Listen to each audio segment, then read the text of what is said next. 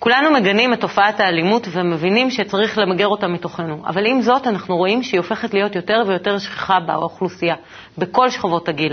אם זה מבוגרים, אם זה בילדים, בבית, במשפחה, בבית ספר, ואפילו האחים הקטנים, הילדים שלי, רבים ביניהם, הם הולכים מכות. אני רוצה לדעת ממה זה נובע, ואם יש בכלל מה לעשות עם זה. בואו נשמע את המומחים שלנו, תישארו איתנו אחרי הפתיח.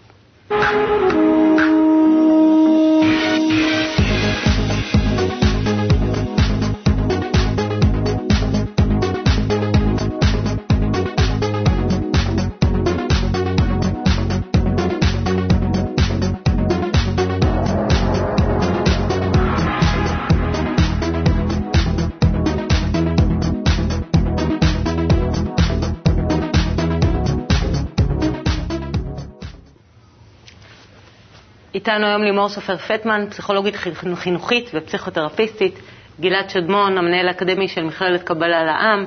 בהמשך יהיה לנו אה, זוג הורים, יהיה לנו את פינת האינטרנט, קליפ משאל רחוב של הורים, קליפ ילדים, יהיה מעניין. אבל קודם כל אני רוצה להבין תופעה כל כך קשה ושכיחה שנקראת אלימות, ופשוט אני רוצה לדעת קודם כל מה השורש של הדבר הזה מבחינת הקבלה. השורש הוא שזה הטבע שלנו. הטבע שלנו, יש, בו, יש בתוך כל אחד מאיתנו את החיה הזאת, שיש בה את האלימות. אה, מטרתה להגן עלינו, מטרתה לאפשר לנו לצוד, לאפשר לנו להגיע ל... אה, להשיג כל מיני דברים שרק באלימות אפשר להשיג אותם, או רק בעזרת כוח, הפעלת כוח. ואנחנו רואים שגם אצל חיות בטבע זה קיים.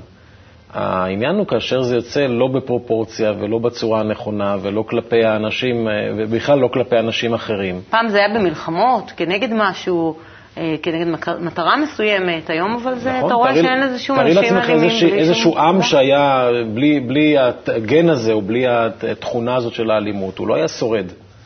אז uh, ודאי שזה דבר הכרחי וחשוב שיהיה קיים, וחשוב שגם נכיר אותו בתוכנו. אה, הקבלה לא טוענת אה, אף פעם בצורה מוסרית, כביכול, נגד אלימות, אלא אנחנו צריכים לדעת להכיר את הטבע שלנו, להכיר שזהו הטבע שלנו, ולפתח מעליו את היכולת לאהוב, להתחבר אל אחרים. לא לדכא אותו, לא להרוס אותו, לא לגרום לו, לא, לא להרוג את הטבע הזה, את החיה הזאת. כי זה בלתי אפשרי? א', זה בלתי אפשרי, וראינו שכל אה, צורות המוסר למיניהם שניסו אי פעם לדכא את האלימות לא הצליחו. לא דרך עונשים ולא דרך אה, אה, מאסרים ולא דרך הריגה, בשום צורה שהיא לא הצליחו, לא דרך אלימות כנגד אלימות, בשום צורה שהיא לא הצליחו. וב', כי, כי אם זה הטבע שלנו, כנראה שהוא נועד למטרה גבוהה, רק צריך אה, לדעת להשתמש בו נכון. כלומר, אם יש לי איזה סוס פראי, והסוס הכי פראי בעדר, אני יכול לקחת אותו ואיתו אני אזכה במרוץ, אה, כי אם הצלחתי לאלף אותו ולרכב עליו. אבל אה, זה שאני אה, אפצע אותו, אפגע בו, אאלף אותו בצורה שתהרוג את האלימות שלו, אני לא, לא, לא, לא הפקתי ממנו את הדבר הנכון. איך את רואה את האלימות?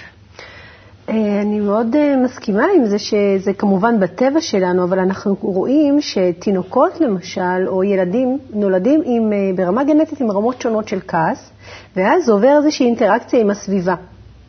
זאת אומרת, את יכולה לראות ילד שהוא נוח, שגדל בסביבה יותר ויותר אה, פעילה, למשל, שהוא יהפוך להיות יותר פעיל, וילד שהוא מאוד כעסן, בסביבה יותר מרגיעה, ילמד להתאים את עצמו לסביבה. זאת אומרת שקודם כל יש, יש פה קשר מאוד חזק לסביבה, ואני חושבת שמה שאנחנו רואים כרגע בסביבת הילדים, זה איזושהי הקרנה של, של הסביבה של המבוגרים שאנחנו יצרנו להם. זאת אומרת, זה פשוט עצוב לראות שכבר בגיל נורא צעיר הם נורא אלימים, אבל הם פשוט קולטים את מה שאנחנו מלמדים אותם, גם אם לא התכוונו לזה.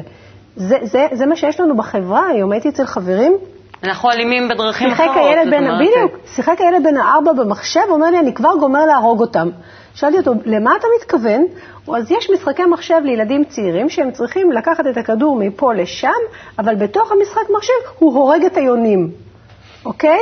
וזה ממש בסדר מבחינתו שהוא כבר גומר להרוג אותם. זאת אומרת, זה הפך לאיזו שפה אה, שהסתגלנו בעצם לשפה מאוד אלימה, לסרטים מאוד אלימים, למשחקי מחשב מאוד אלימים. עכשיו, האלימות היא, היא רק אופציה בתוכנו, בעצם מה שאנחנו נולדים איתו זה הכעס. עכשיו, הכעס זה כמו איזו אנרגיה. ויש לו תפקידים ביולוגיים מאוד מאוד חשובים. זה, זה מגדיר איפה הגבול שלי, מה טוב לי, מה לא טוב לי. אם אני לומד לארגן אותו ולתעל אותו כמו איזה אנרגיה לאן שצריך, כמו עם הסוס, אז זה דוחף אותי קדימה להשיג את מה שאני רוצה. זאת אומרת, יש לזה הרבה אפשרויות חיוביות שאפשר להפיק מהאנרגיה הזאת. תוקפנות היא כאילו ברירת המחדל, אבל כשאנחנו לא מספיק כנראה מלמדים דברים אחרים, אז ברירת המחדל משתלטת. זאת אומרת... או כשיש הרבה, שנייה, או כשיש הרבה אה, רווחים לברירת המחדל הזאת. אם אנחנו נורא מעריכים אה, אינדיבידואליות, אה, תחרותיות, אה, גם אחד על הגב של, של השני, גם כמה שיותר חזק, גם כמה שיותר מהר, אז לאט לאט מה נותר לילדים לעשות? אה, להיות יותר אלימים כדי להשיג, כי זה כל האמצעים מקדשים את המטרה. ממש או ככה. ובעיקר, וזה דבר מאוד חשוב, דוגמה אישית. נכון. הרבה פעמים הילד, ההורה אומר, הילד שלי אלים, והוא בעצמו, לא, לא תמיד אלימות היא בפיזיות, יכול להיות שההורה מאוד אלים בצורה מילולית, ואצל הילד זה בא לידי... או בכביש. או על הכביש, או בכל מיני צורות אחרות, כן. אז צריך ל- תמיד להסתכל על עצמנו לפני שאנחנו באים לשפוט את טוב, רגע, רגע, לפני הפתרונות, בואו נעבור לפינת האינטרנט שלנו. קרן קרבנר, מנהלת הפורום בתפוז. כנסו לבית ספר להורים, תראו את השאלות, הגיעו לנו כבר שאלות על אלימות. בואו נשמע את קרן. אז שלום לכם. הגיעו לנו באמת אה, בנושא הזה הרבה מאוד שאלות, ובחרתי שאלה של אה, הורה מודאג, כך הוא מגדיר את עצמו, אני יכולה להבין אותו. Uh, הילדים שלי בני 9 ו-13, רבים לעיתים קרובות. במריבות הם נגררים לקללות, דחיפות, בעיטות, אין לנו ברירה, ובמצב כזה אנחנו מתערבים. כמעט כל ריב שלהם מסתיים באלימות מילולית או פיזית. מה עושים? עזרו לנו לעזור להורה המודאג שלנו. נפנה למומחים. אז שוב, באמת שני גורמים שלימור ציינה קודם, וזה נכון, עניין של גנים, אין מה לעשות, נולדו כאלה, והדבר השני זה עניין של סביבה וחינוך. ופה יש המון מה לעשות. הסביבה שאליה אתה חונה, חונה, חושף את הילד שלך, היא הסביבה שתשפיע, ואחר כך אל תתפלא שהוא ינהג בהתאם. אם תראה לו סרטי אה, אלימות, קראטה, לא יודע מה שם, כל מיני מלחמות, ותחשוף אותו למשחקי מחשב שבהם כובשים ונלחמים והורגים וכן הלאה, הוא מבין שזאת דרך לגיטימית, לגיטימית למצוא פתרונות לבעיות. אז, גם, אז כל בעיה, גם עם האח שלו וכן הלאה, היא תיפתר בצורה הזאת. זאת אומרת, אתה רואה בעצם את מה שכואב לך שם, בין שני הילדים שלך שרבים, את התוצאה של הסביבה שאליה אליה חשפת אותם קודם לכן. ופה בהחלט זאת האחריות של ההורה. אז אני חושבת שאפשר אה, לנסות אולי לראות אה, שהחלק הבעייתי בשאלה כזאת זה שבעצם נגמרה התקשורת. התקשורת עברה להיות גופנית, מילולית, אה, אלימה. עכשיו, כדי להחליף, זה הרבה יותר קל, זה זמין לילדים, זה בסדר, זה טבעי, אבל הרבה יותר חשוב ללמד מה אותם... זאת אומרת נגמרה התקשורת? סוג של חוסר אונים? או שיש שם סוג של חוסר אונים, אני לא יודעת אם זה יותר מגיע מתוך חוסר אונים, זה, זה יכול להגיע מכל מיני מקומות. אבל... או לפעמים, לפעמים זאת התקשורת עצמה, זה, יש את הבדיחה הזאת עם שני ילדים, אחד בוא, בוא נשחק שש, שהוא אומר בוא, בוא ישר מכות, עזוב. בשביל מה?" נכון. לפעמים זה סוג התקשורת. זהו, לפעמים זה סוג התקשורת, והיא נורא בקלות יכולה להפוך אלימה, בטח בכל מיני גילאים. עכשיו, גיל 9 ו-13 גם צריכים אה, הרבה מאוד פעילות, שגם זה אין אצלנו. ומחשב מייצר המון עצבנות והמון מתח, כי הרבה קורה והגוף לא זז. אז גם זה צריך לקחת בחשבון. אה, מעבר לזה, תקשורת נשמעת לי אה, נושא שצריך ללמד, שבית ספר מנסה ללמד, אני חושבת, אה, ושאנחנו כהורים חייבים להקפיד עליו. קודם כל, מול אלימות צריך לחתוך. ככה לא, וברור שצריך להתערב. לא צריך uh, להרגיש שכל האמירות האלה של תן לילדים להסתדר לבד, הן רלוונטיות ל- למקרה אלימות, זה יכול להיות נורא מסוכן. אז חייבים להתערב, חייבים לעצור. וגם נשמע שכבר במה הם יסתדרו, איך הם, אה, מה הם יעשו כבר. לא, להפך, הם הם, הם, הם יגיעו לשלב שהחזק קובע. זה מה שקורה הרבה פעמים, או שהקטן מצליח להתגבר על החזק ו- ולהכאיב לו מספיק או להציק לו מספיק. זאת אומרת, זה, זה, זה גם מלמד, אבל לא תמיד דברים חיוביים. אבל צריך פה להראות שכשיש רצונות מנוגדים, כשיש קונפליקט, כשיש, אה, כשרוצים לעשות את זה אחד על חשבון השני, זה לא בבית שלנו. אז אם יש פה משהו של התנגדות, צריך למצוא את השולחן שלידו יושבים ומדברים, או עומדים ומדברים. זה יכול להיות אחר כך, כשתירגעו, אה, זה יכול להיות אחרי ההפרדה. הרבה פעמים ההפרדה מאוד עוזרת, ומחקרים מאוד מראים שילדים רוצים להיות אחד עם השני בסך הכל, בטח אחים. זאת אומרת, הם, הם צריכים את החברה אחד של השני. צריך ללמד אותם איך אנחנו מרשים, איך יושבים ומדברים, על מתי אני רוצה, מתי אתה רוצה, איך עושים את זה, איך פותרים מצבים של העלבות, השפלות, מתי מוציאים את זה, ועוברים לרמה של תקשורת, כי כולנו צריכים להסתדר על הבלטה הזאת שקוראים לה בית. אז איך נעשה את זה נעים בשביל כולם? כי, כי אלימות פוגעת, פוגעת, הורסת. אוקיי, okay, אנחנו נעבור uh, לקליפ משאל רחוב של הורים. תחזרו לנו מיד, יצטרף אלינו בני עברי, ההורה המודאג שלנו. אלימות בין ילדים, מה הסיבה לאלימות בקרב ילדים לפי דעתך? אה, צריך להעניש ילד שמתנהג באלימות. מה, מה את חושבת בכלל על הקונספט הזה על אלימות? אני חושבת שאלימות uh, קיימת בחברה. אה, אני חושבת שצריך מצד אחד אה, ללמד את הילד שהוא לא צריך להיות אלים כמודל התנהגות, אבל אני גם לא חושבת שילד שמתקיפים אותו לא צריך לדעת להתגונן. זאת אומרת, אני מחנכת את הילדים שלי שהם לא יוזמים שום דבר והם לא אה, מתנהגים בצורה אלימה באופן, כאיזשהו סמל, אבל אם מישהו פוגע בהם או מתקיף אותם, אני בהחלט מעודדת אותם להחזיר. יש לך אחים, משפחה? יש אח גדול, כן. הייתה ביניכם אלימות? איפה שהיה קצת, אני מניחה, כשהיינו ילדים, אבל יש לנו הפרש גילים אה, די גדול, שבע שנים. אה, לא אלימות כזאת שהלכנו מכות, כי זה בן ובת סך הכל, אז אה, בן איכשהו היה מחונך שעם בת לא הולכים מכות, או מתייחסים לככה יותר אמפתיה. הצטרף אלינו בני עברי, אתה במשפחה מורכבת, במקצועך אתה מעצב גרפי. כמה ילדים יש לכם? סך הכל ארבעה. ארבעה, שניים אה, שניים מנישואים קודמים, קודמים, שני בנות וילד משותף וילד מנישואים קודמים של אשתי. מורכב, מה שנקרא. אז מה אתם חושבים על הקליפ? אה, אמרה שם אחת האימהות שהיינו ילדים קטנים. קל להיזכר שהיינו ילדים קטנים, אז אה, היינו אלימים. אני חושב שזה דבר שאולי נעלם מאיתנו. אה, עד כמה אנחנו נותנים דוגמה, ודיברתי על זה קודם לכן, לילדים שלנו בסוגים שונים של אלימות שבעזרתם אנחנו פותרים בעיות.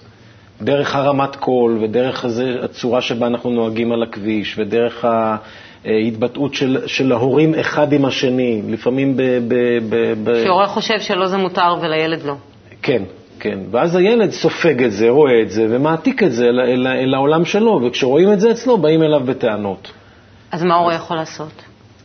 אמ, א', להשתדל אה, עד כמה שאפשר לראות את זה על עצמו ולתקן את זה.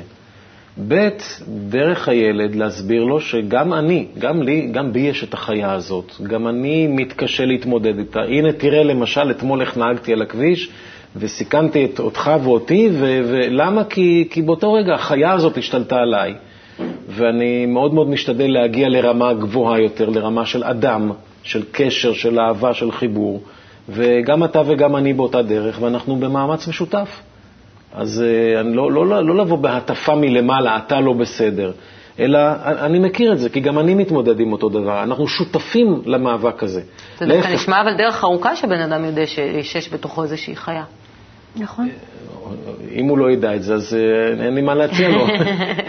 יותר מזה, היכולת להתאפק אולי. היא, היא באמת דרך ארוכה. אנחנו מלמדים את זה מגיל צעיר, אבל זה מתקדם נורא נורא לאט בסך הכל, ועל היכולת, ברגע שיש את היכולת להתאפק ולעצור, אז אפשר ללמוד אה, דרכי תקשורת ובירור ודיבור, ו- ואיך לעמוד ואיך להפוך את התוקפנות לאסרטיביות. איך לקחת את הכעס ולהגיד, זה מה שאני רוצה, אני לא מוותר, אבל אני לא פוגע בשני. אוקיי? כי אלימות פוגעת והורסת, וזה חוזר חזרה אליי אחר כך. אז יש פה באמת דרך מאוד ארוכה אה, לעשות עם הילדים בכל מיני גילאים, אה, אבל אי אפשר לוותר עליה. זה באמת לא אינסטנט, והעולם מאוד השתנה. הפיתויים והמשיכה וה, אה, לכיוון פתרונות מהירים, כוחניים, אלימים, שפוגעים בשני, נורא מקובלים עלינו. אז כדאי שנסתכל ככה מסביב ונגיד, האם זה בסדר מבחינתנו כל הזמן להתחרות אחד בשני, או, או כל הזמן אה, לפגוע אחד בשני? מתי זה לא בסדר? מתי אנחנו מלמדים לוותר, להתאפק, אה, להתחשב?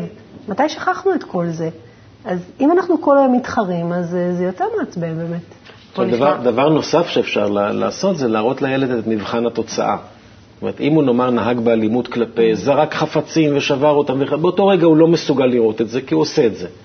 אבל אחר כך לבוא ולהגיד לו, אתה רואה, הנה זה צעצוע שנשבר. ההתנהגות של האלימה גרמה לכך שזהו, אי אפשר לתקן אותו, אין מה לעשות עם זה. או אם פגעת בילד אחר, בוא נראה, דמיין לעצמך איך היית מרגיש במקומו. אם אתה עכשיו היית ילד שנפגע, איך היית מרגיש אתה במקומו ב- ב- כשנוהגים כלפיך באלימות? זאת אומרת, להראות לו את התוצאה של האלימות פעם ועוד פעם ועוד פעם, ולאט לאט הוא יקלוט את זה. זה גם דרך. השאלה באמת שעולה לי לראש, אחרי ששמעתי את מה שאמרת, באמת, אה, באמת, ההתאפקות הזאת זה משהו שאפשר ללמד את הילד, או זה משהו שהוא, אה, זאת אומרת, משהו מולד, שיש ילדים שיש להם יותר יכולת, יש להם, כי זה, כן. אצלנו במשפחה זה נדמה שכאילו זה... זה דבר לפעמים ש... איך אומרים, ברגע שזה מגיע לילד, הוא לא רואה לא מימין ולא משמאל, ורק רואה את mm-hmm. רצונו. אז השאלה, מה זה ההתעמרות? מאיפה זה בא? זה בא מהסביבה? זה בא ממה? במיוחד בדור כזה שאת יודעת, כולם רוצים הכל מהר, הכל עכשיו, הכל באינטרנט, ו... כן, דור מאוד מהיר באמת, וגם אפשר... עולם מאוד מהיר, זאת אומרת למעשה הדור הזה מאוד מגיב לעולם שלו, כאילו, ב... אבל בסך הכל, כן, יש שוני ביולוגי, גנטי, בטמפרמנט של אנשים, תחשוב על כל הילדים, מגוון הילדים והילדות, אז יש שוני בטמפרמנט, ביכולת שלהם אה, לחכות, בסבלנות הטבעית שהם נולדים איתם, כל זה מכיל ויוצר את היכולת להתאפק. עכשיו, עוד לפני שהם הגיעו לסביבה, יש איזו נטייה טבעית, הרבה פעמים, יותר לחכות או פחות לחכות. יש ילד פחות סבלן, יותר סבלן, נכון? אנחנו לא, אנחנו לא זהים. ואז אנחנו פוגשים סביבה ולמעשה, גם כסביבת הורים, אתם מייצרים משהו שכל הזמן מלמד להתאפק. רגע, עוד מעט, אחר כך, נכון? ממש מגיל אפס עד גיל, עד גיל מאוד uh, מבוגר עבדו איתי על סבלנות, למשל. או... על איזה גילים אתה מדבר? אה? אנחנו מדברים על גילים 9, 13, 15, ואפילו גיל 3, הקטנצ'יק ביותר, נכון. שמגיע עם פיו פיו מהגן. נכון. זה מאוד נכון. מדאיג. נכון. אז אה, באמת, זו שאלה טובה, כי אה, איפה, איפה בעצם לנו כהורים יש אה, מושכות פה שליטה לאן לכוון את הילדים? Mm-hmm. איך, איך עושים את זה? אני חושב שגם כל גיל, עד כמה נכון. שאני יודעת פסיכולוגית התפתחותית, נכון? אז יש לגילאים שונים את יכולת האיפוק השונה, כן. וזה צריך להרגיש את הילד, אין פה איזו נוסחה קבועה. אני לא מכיר את הנוסחאות אולי של לימור מכירה, אבל צריך לדעת שאתה מחנך ילדים אה, בגילי אה, כיתה א' או ב', זה אחרת מאשר בכיתה ה'-ו', כן? כי, כי יכולת האיפוק שלהם היא שונה. יכולת דחיית הסיפוק שלהם.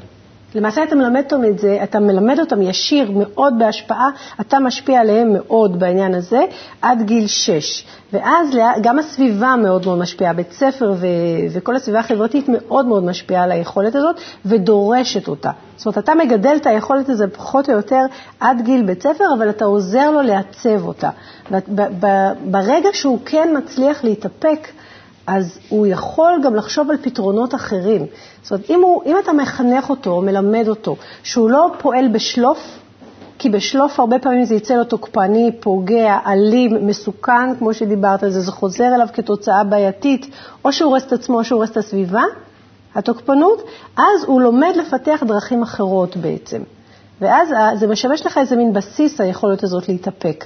אבל אתה בעצם... צודק שאתה רומז שאנחנו לא מאוד מדגישים אותה. זאת השאלה, איך אנחנו צודק. מביאים לילד לא להתנהג בשלוף, ולדוגמה בעצם מה שאת אומרת, זה קודם עצור.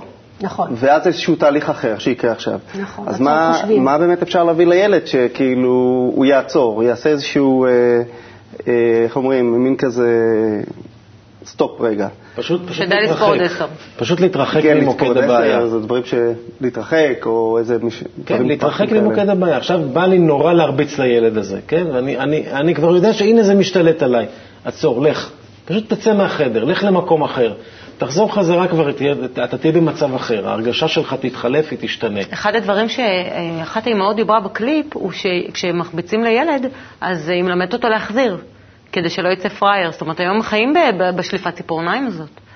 אה, יש גם את זה, ולפעמים, האמת, לפעמים זה נכון. זאת אומרת, יש גבולות מסוימים. לילד לא צריך להיות כזה שלא יודע להתגונן או לא יודע, צריך את אותה אלימות למקרים מסוימים, ודווקא אולי למקרים האלה. אה, אבל א', הרבה מאוד לדבר, ב', מאוד חשוב לדעתי, לא להעניש את הילד ולא להפגין כלפיו בדיוק את אותה תגובה. הרבה פעמים כשהורה רואה אלימות, זה מעצבן אותו, זה מפחיד אותו, והוא בעצמו נוהג בסוג של אלימות כלפי הילד. גם בצעקות. אלא להסתכל עליו כמו על מי שעכשיו החיה הזאת משתלטת עליו, לחכות שיירגע, להרגיע אותו, לתת לו איזושהי צורה, להרחיק אותו ממוקד הבעיה, להפריד את זה, לעשות הפרד ומשול בין הניצים, ואחר כך לתפוס ולהגיד, בוא נראה מה קרה פה. פה השתלטה עליך החיה הזאת שבפנים, גם לי זה קורה לפעמים, בוא אני אתן לך דוגמה מה, קורה, מה אני עושה עם עצמי כשזה קורה לי, בוא נראה מה אתה יכול לעשות, לדבר וללוות את התהליך ממש עם דוגמה אישית ולהיכנס פנימה, להרגיש את הילד. למה הוא התעצבן כל כך? הוא, הוא, כנראה שזה מצב של מצוקה. מה הביא אותו לדבר הזה? לנסות להיות איתו ואז מבפנים להבין אותו. והמודעות הזאת יכולה להביא אותו למצב שהוא יוכל לשלוט בזה יותר בפעם הבאה. עם סבלנות, פעם אחר פעם, כן. כן, כי ברמה גופנית, הרי אתה לא, אנחנו מלמדים גם שבזמן כעס אנחנו לא יכולים לחשוב. נכון? אז מה, מה זה אומר? זה אומר שלמעשה, אם יש הרבה דברים שאתה רואה, מגיל 6 ואילך, אי אפשר ללמד את זה קודם, קודם אתה מדגים את זה, אבל פחות או יותר, תחשוב על זמן בית ספר, אתה מלמד אותו שאם אתה לא חושב, אז למעשה אתה, יש לך אופציה אחת להגיב, אולי שתיים. אם אתה חושב, כשהזמן עובר, כמו שאתה אומר, אתה יכול בעצם למצוא הרבה אפשרויות אחרות, הרבה יותר טובות. אז קודם כל אתה מלמד אותו לא להגיב. כמה שפחות להגיב, אם אפשר לנשום, על לספור עד עשר, או עד עשרים, או עד שלושים, או עד שזה יורד. באמת, כאילו הרעיון הוא, הוא לקחת את הזמן, וכאילו אם אתה חזק מבפנים, אתה לא חייב כל הזמן להוכיח את זה, נכון? אתה יכול רגע לעצור ולחשוב. כי תחשוב על זה, הרבה פעמים התגובות האלה, כשעובר הזמן, אתה רוצה להגיד משהו אחר לגמרי. אתה יכול להגיד משהו אחר לגמרי, אפשר היה לפתור את זה אחרת. אז לומדים, לומדים מתי אתה כועס, וכשאתה כועס, אולי עדיף לא להגיב. אולי עדיף שתגיב אחר כך. אולי עדיף שתנשום קודם. למעשה, אני חושבת שמה שאתה רומז זה שאנחנו לא כל כך מלמדים להרגיע. הייתי לוקח את זה אפילו למקום אחר, שפשוט ממש דילמה, והייתי כאילו רוצה לשאול באמת מה הפסיכולוגיה חושבת על זה, שילדים שלנו שחוזרים מבית ספר וחווים שם לפעמים סיטואציות. לא לפעמים, במיוחד, הרבה הרבה, נכון. הרבה, ונגיד אה, במיוחד בין בנים, שזו תופעה.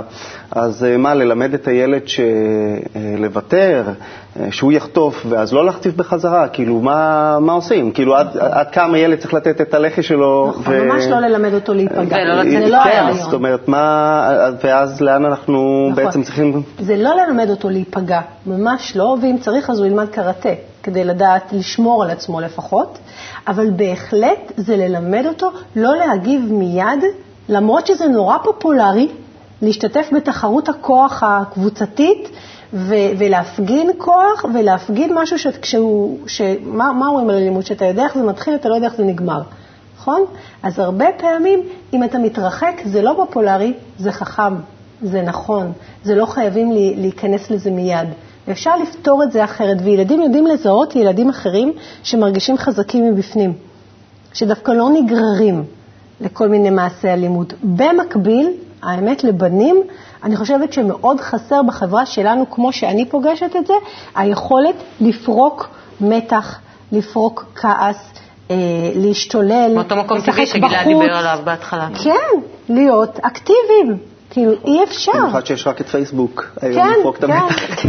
נכון, ואז הוא עובר למלל. אולי לשחק כדורגל, לא בפיפ"א שם במחשב, אלא בשטח. אבל גם לגבי שאלתך, עוד דבר, זה שיש גבולות שונים בחברות שונות. אני זוכר שפעם לקחתי את הילד לגן משחקים, ושם ילד אחד הרביץ לילד אחר, ואז האימא אמרה, תחזיר לו, תחזיר לו. ואז הילד אמר לה, אבל הגננת אמרה להגיד לגננת, לא להחזיר. ופתאום האימא עמדה ככה. זאת אומרת, הילדים מבינים שיש חוקים מסוימים, נאמר בגן, שם הגננת לא מרשה להחזיר, אלא היא אומרת, בוא תגיד לגננת, וכשהוא עם אימא, אז האימא אומרת, תחזיר לו. ואולי כשהוא אצל סבתא, סבתא אומרת, תלך לאימא של השני. הילד צריך להבין שיש חוקים שונים של התנהגות במקומות שונים, ובהתאם לזה אין מה לעשות. הוא צריך להתאים את עצמו. בואו נראה מה לילדים יש להגיד על זה בקליפ שצולם. בכיתה או בבית ספר היית עדה למעשה של אלימות? כן, הייתי עדה למעשה של אלימות. בבית ספר כן ראיתי אה, מקרה אלימות. אה, שתי ילדות הם אה, רבו, הלכו מכות. בבית ספר ובכיתה כן ראיתי ילדים אה, מתנהגים באלימות, אלימות פיזית, אלימות מילולית. למה לדעתך זה קרה? אה, לדעתי זה קרה כי ילדים הם רוצים שיראו שהם הכי חזקים ושאף אחד לא יתעסק איתם ושיראו שהם הכי טובים, הכי חזקים? זה קורה כי החברים הם לא תמיד חושבים באותו דעה. איך את חושבת שהמבוגרים צריכים להגיב כשזה קורה? צריכים אה, אה, לא להתחיל להאשים את מי שהם חושבים שהוא התחיל את הריב. הם צריכים לברר מה קרה, למה הם עשו את זה. ההורים או המורים צריכים להגיב כך שהם צריכים לטפל בזה ולדאוג שזה לא יקרה יותר. ההורים צריכים להגיב אה, בצורה כזאת שדבר לעשות משמעת לילדים. ולא כל דבר שלא מצא חן בעיניך, אז לתת לו מכות ופשוט להרביץ לו ולקלל אותו. איך היחס של החברים בכיתה כלפי מי שמתנהג באלימות? הם לא מפחדים מהם. הם לא, הם לא חושבים שהם הכי חזקים. הם... החברים בכיתה לא ממש מעריכים אותם. היחס של החברים אה, בכיתה, זה, הם עושים עליו לפעמים חרם, או שהם לא מדברים איתו, או הם אה, לא חברים שלו, לא משחקים איתו, עד שהוא יבין את הלקח. מה את חושבת צריך לקרות כדי שלא תהיה יותר אלימות בעולם? כל ילד צריך לחשוב לפני שהוא מקלל או מרביץ, לחשוב מה יצא לי מזה שאני מרביץ, ואם לי היו עושים ככה, איך הייתי מרגיש? צריך שלא כולם יסכימו באותו דעה, אבל uh, שהרוב יסכימו ויחליטו באותו דעה, ואז ככה יהיה פחות אלימות. טוב, הייתי משמה אותם עכשיו בפאנל את הילדים. כן, גם אה, מקסים, ילדים מאוד בוגרים, איך היא אמרה, יודעת לחשוב איך השני היה מרגיש במצב הזה, זה ממש תשובה בוגרת. זה כבר תובנה אחרת, אין ספק. כן. טוב, בואו נעבור אה, לשאלה נוספת שהגיעה אלינו. קרן? שאלה נוספת שהגיעה אלינו, אה, שאלתה של טובה, היא שואלת אותנו, אה, כל פעם שבני בן הארבע לא מקבל מה שהוא רוצה, הוא מתחיל להשתולל בצורה מדאיגה מאוד. הוא מתחיל להתנשף בכבדות, מתחיל לזרוק כל מה שסביבו ולהרביץ. כרגע זה רק בבית, אבל אני מפחדת שזה יקרה גם בגן או בעתיד בבית הספר. מה לעשות? בהזדמנות זאת אני פונה אליכם הגולשים אה, לפנות אלינו דרך הפורום שנמצא באתר תפוז, פורום שלנו נקרא בית ספר להורים, כשמה של התוכנית, אה, ותשתפו אותנו. אה, המומחים שלנו ישמחו מאוד לתת לכם מענה, גם דרך הפורום וכמובן גם דרך התוכנית, אז אני מחזירה את השאלה למומחים. טוב, נשמע שיש שם תסכול רב. באמת, כן, זה, זה גיל מאוד צעיר, אני מבינה שהוא עוד לא בגן או משהו, אבל אה, זה גיל צעיר שבו אי אפשר, זו הזדמנות גם להגיד שבגיל 4-5 נורא קשה עדיין להבין את הצד השני. זה עוד, הם לומדים, הם, הם נורא רואים עדיין את הצד שלהם, זה האגוצנטריות וזה לוקח זמן. הם פועלים אבל... גם יותר על פי אינסטינקטים, לא? כן, על פי, על פי הדחפים או הרצונות, והם בטח פועלים לפי מה שהסביבה לימדה אותם. עכשיו, אם זה הצליח לו, זה יחזור. זאת אומרת שאם ההתפרצות הייתה מאוד יעילה, ואחריה הוא קיבל את מה שהוא רוצה, רצינו או לא רצינו, זה מה שיצא בסוף, אז זה יחזור. אז חיזקנו את ההתנהגות הזאת, וילד שמתפרץ, אה, בדרך כלל זה ילד שזה הצליח לו, לצערנו. אה, מה שעוד הייתי בודקת זה את רמת השפה. האם יש אה, מספיק אה, תקשורת אחרת שהוא יכול בה לבטא את עצמו אה, ולהסביר את עצמו, והאם הוא יודע לעשות את זה, והייתי מאוד מנסה להזמין אותו ללמד, יחד עם זה שצריך לעצור את ההתפרצויות האלה, ובעיקר לא לתת להם לעבוד. אז מה את מציעה, להתייחס או לא, להת... איך, איך, איך תהיה צורת ההתייחסות? כי מדברים דווקא על התעלמות במצב כזה של... זהו, הרעיון בהתעלמות אבל זה מאוד קשה לעשות למשל באמצע הסופר. נכון? אז הרעיון הוא שלפחות אה, לא חייבים רק להתעלם, אבל חייבים שמה שהוא רצה הוא לא יקבל אחרי ההתפרצות. מה שהוא לא רצה, אם זה היה משחק, אם זה היה ללכת, שזה יקרה בדיוק הפוך, כדי שבמעשה ולא רק במילים, כי אנחנו הרבה פעמים אומרים, זה לא יצליח לך, ואנחנו נותנים, אנחנו נותנים את התשומת כן. לב ואת זה. אם אפשר להתעלם ולה, ולהרגיע, למשל, בכלל לא לדבר באותו רגע, רק להרגיע, זה טוב. אם אי אפשר להתעלם, כי הרבה פעמים אי אפשר להתעלם. אבל חיבוק זה גם תשומת לב שאולי למה בעדה. למה צריך חיבוק באמצע ההתפרצות שלו? לא, אמרת שאם נתנו לו את התשומת לב. לא, תשומת לב זה בכלל להתייחס, mm-hmm. כי הרבה פעמים ההנחיה הגורפת היא באמת להתעלם. לא, אמרת להרגיע לא גם, אז להרגיע בשביל זה... להרגיע זה לשבת לידו, mm-hmm. זה ממש לא לחבק וכולי, זה לנסות קודם כל להרגיע את, את, את מה שקורה מסביב. כי הרבה פעמים זה, ילדים עושים את זה בחוץ בכוונה. הם מרגישים שאנחנו קצת יותר מוגבלים ביכולות שלנו בחוץ. אז אפשר, כן, הם מבינים, שם הרווח ברור יותר. בטח, זה קורה. אז כן אפשר להתקרב, להרגיע או להרחיק מהסיטואציה, לקחת אותו ולצאת איתו החוצה. לראות מה הוא רוצה, ולא לתת לו את זה, אבל בגלל ההתפרצות. זאת אומרת, באותו רגע אתה יודע כהורה, מה שהוא רצה, הוא לא יקבל. אז זה יכחיד את זה. זה מוכר לך? יש לך ילד מאוד קרוב בגיל. בטח, בהחלט. השאלה באמת, אם יש בגיל כזה, לדוגמה, אה, לגיטימיות לבוא ולתת פליק קטן לילד. כי אני זוכר שהבת שלי, שהיא חזרה מהגן באיזשהו שלב, היא אמרה, הגוף שלי שייך לי, אף אחד לא ייגע בו. זה, זה משהו שמלמדים אותה. קודם כל טוב מאוד, אבל הפליק הקטן הוא, הוא בעייתי ברמה של גבולות. אתה רוצה שהוא יפתור את זה בתקשורת, ואז התקשורת שלך איתו היא בעצם לעצור אותו, ואתה לא מצליח לעשות את זה אחרת חוץ מאשר בפליק, לא מאמינה. יש לך אופציות אחרות. השאלה היא למשל דוגמאות של אה, למשל מעבר חצייה, דברים ממש אה, כאלה לחיים. מסוכנים לחיים, לחיים, שכמו שאמרת מקודם, ההתייחסות הכי קטנה היא בעצם סוג של תשומת לב. נכון. אז השאלה מה המידה באמת שאפשר, שהיא הגבול. שם עדיף לזעזע. שם היחס, אה, בכלל, כן. היחס לילד, הילד זה מבין, הוא מבין, הוא, הוא מרגיש מבפנים איפה זה באמת מצב של מצוקה, גם נכון. מצד ההורה, כמו מעבר חצייה, שהוא נכנס, רץ לכביש או משהו כזה, שם חייבת להיות תגובה מיידית, חדה והחלטית. לבין שהוא יושב בסופר ובוכה כי הוא רוצה את הממתק ומסתכל מסביב ונהנה מזה שכולם מסתכלים עליו. אז שם באמת להרגיע. אני חושב שגם אה, אם אתה נותן במקום הזה את הפליק הקטן, מה אתה אומר לו בעצם? גם אני נוהג באלימות. ככה אני פותר את הבעיות. אני עכשיו במצוקה, הכנסת אותי למצוקה, תראה איך אני פותר בעיה, באלימות. כך משתמע. כן, אבל לעומת זאת, מאוד חשוב שההורה יסתכל על הילד ויגיד, הנה, עכשיו החיה הזאת של הילד משתלטת עליו. גם לי יש את זה, אני מכיר את עצמי במצבים האלה. אז עכשיו אני מסתכל על זה, נותן לזה להירגע, נותן, לזה, נותן לו את ה... מסתכל, אבל לא נוקט ביותר מדי אמצעים. כמובן, אני מסכים לחלוטין עם מה של לימור, להראות לו שאלימות לא מובילה אף פעם לרווח, הוא לא מרוויח מזה כלום. יוצא, מה, נאמר, מהסופר בלי הממתק, דווקא, אפילו אם אחר כך, לא, דווקא בלי, ואחר כך מדברים על זה, ומספרים, ומנסים אה, לדסקס ולבדוק איתו מחדש. גם עוד דבר שמאוד חשוב לראות, אה, בהתאם לשאלה ששאלה קרן, מה גרם לילד הזה את המצוקה הזאת? יכול להיות שאח שלו קודם עצבן אותו בצורה שאנחנו לא ראינו, מילולית, והוא עכשיו התפרץ, ואנחנו מסתכלים על תופעה, היי, הילד שלי מתפרץ. אם נבין מה גרם לו, נוכל לעזור לו שזה לא יקרה שוב. לבדוק ולהקשיב. הזמן שלנו נגמר. אפשר להמשיך לפתח את הדיון הזה בפורום שלנו, בפורום תפוז. המומחים שלנו ישמחו להמשיך ולענות על אה, שאלות נוספות גם בנושא הזה. תודה רבה לכם, תודה רבה לבני. ניפגש בתוכניות הבאות. כל טוב ולהתראות.